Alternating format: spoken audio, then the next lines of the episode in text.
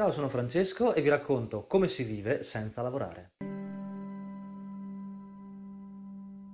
Anche se ci sembra impossibile, il nostro hobby, cioè ciò che amiamo fare nel tempo libero, può essere trasformato in una fonte di guadagno. Se riusciremo in questo intento, allora non lavoreremo un solo giorno della nostra vita, perché vivere facendo ciò che amiamo non significa lavorare.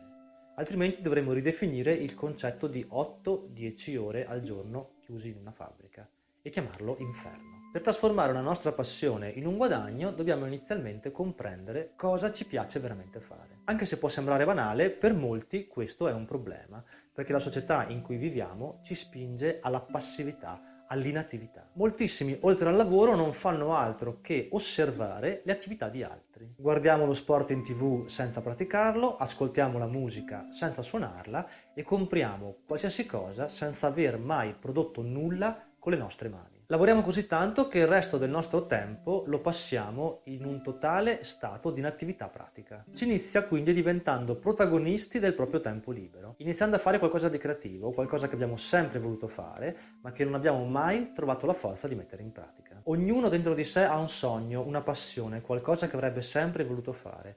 Per trovarla bisogna solo fermarsi un attimo a riflettere e comprendere nel profondo come dare sfogo ai propri bisogni. In questo frangente può essere utile fare alcuni esempi. L'appassionato di romanzi o di lettura in generale potrà dare vita a un proprio libro, oppure proporsi come revisore di testi, o scrivere per altri, o fare recensioni. La ragazza che adora tenersi in forma e fare ginnastica potrà registrare dei video training da vendere, oppure creare un gruppo Telegram di allenamento serale nel quale inizialmente coinvolgere amici e conoscenti. Il ragazzo che ama lo sport potrà iniziare ad organizzare tornei oppure tenere un blog dove commenta gli eventi sportivi o un canale YouTube dove fa l'opinionista. Chi ama cucinare potrà fare dei videocorsi di cucina oppure fare lo chef a domicilio o ancora scrivere un ricettario o organizzare corsi di cucina. Questi sono solo i primi esempi che mi sono venuti in mente, ma è chiaro che basta un po' di inventiva e voglia di mettersi in gioco.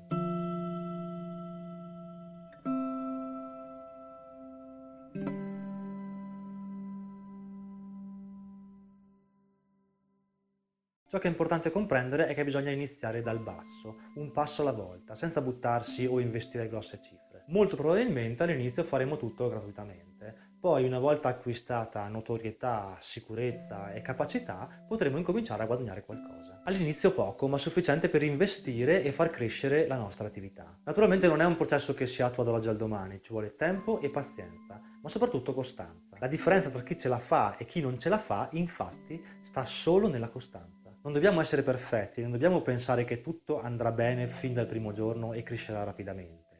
Dobbiamo solo andare dritti per la nostra strada, non mollare mai. E ci saranno problemi, intoppi, ostacoli da superare, ma chi terrà duro ce la farà sicuramente. Tra l'altro una crescita rapida non sarebbe nemmeno sana perché sarebbe molto probabilmente dettata dal caso. Invece una crescita lenta e costante solitamente avviene perché dietro c'è studio e metodo. E non importa se non saremo sicuri e se pensiamo che ciò che amiamo adesso fare poi non ci piacerà più e che l'entusiasmo scemerà. Nessuno sa esattamente cosa vuole dalla vita e anche chi crede di saperlo sa solo quello che vuole in questo momento ma col tempo è inevitabile cambiare idea. Pensiamo a quello che volevamo fare da grandi quando eravamo bambini e poi come abbiamo cambiato idea quando siamo diventati adolescenti e poi alle superiori e poi all'università e i primi anni di lavoro. Quante volte abbiamo cambiato idea e prospettive? In diversi momenti della vita si hanno progetti diversi. Molti dicevano di non volere figli e poi si sono ritrovati felicemente padri e madri di famiglia. Alcuni studiavano duramente per avere un lavoro sicuro e poi si sono ritrovati a girare il mondo. Chi ha sempre voluto girare il mondo poi magari si è reso conto che nessun luogo è come quello in cui è nato. Le persone cambiano a qualunque età e per questo cambiano anche le cose che desiderano fare. Non preoccupiamoci di questo adesso, facciamo quello che vogliamo fare, seguiamo i nostri desideri attuali e poi tutto cambierà in maniera naturale. Non lasciamo che la paura o l'incertezza ci blocchino o che le condizioni siano perfette. Iniziamo a fare piccoli passi ma costanti. La paura del cambiamento è uno degli ostacoli più difficili da superare quando si vuole cambiare vita. È una normale condizione umana che però può essere superata facilmente. Ma di questo parleremo la prossima volta.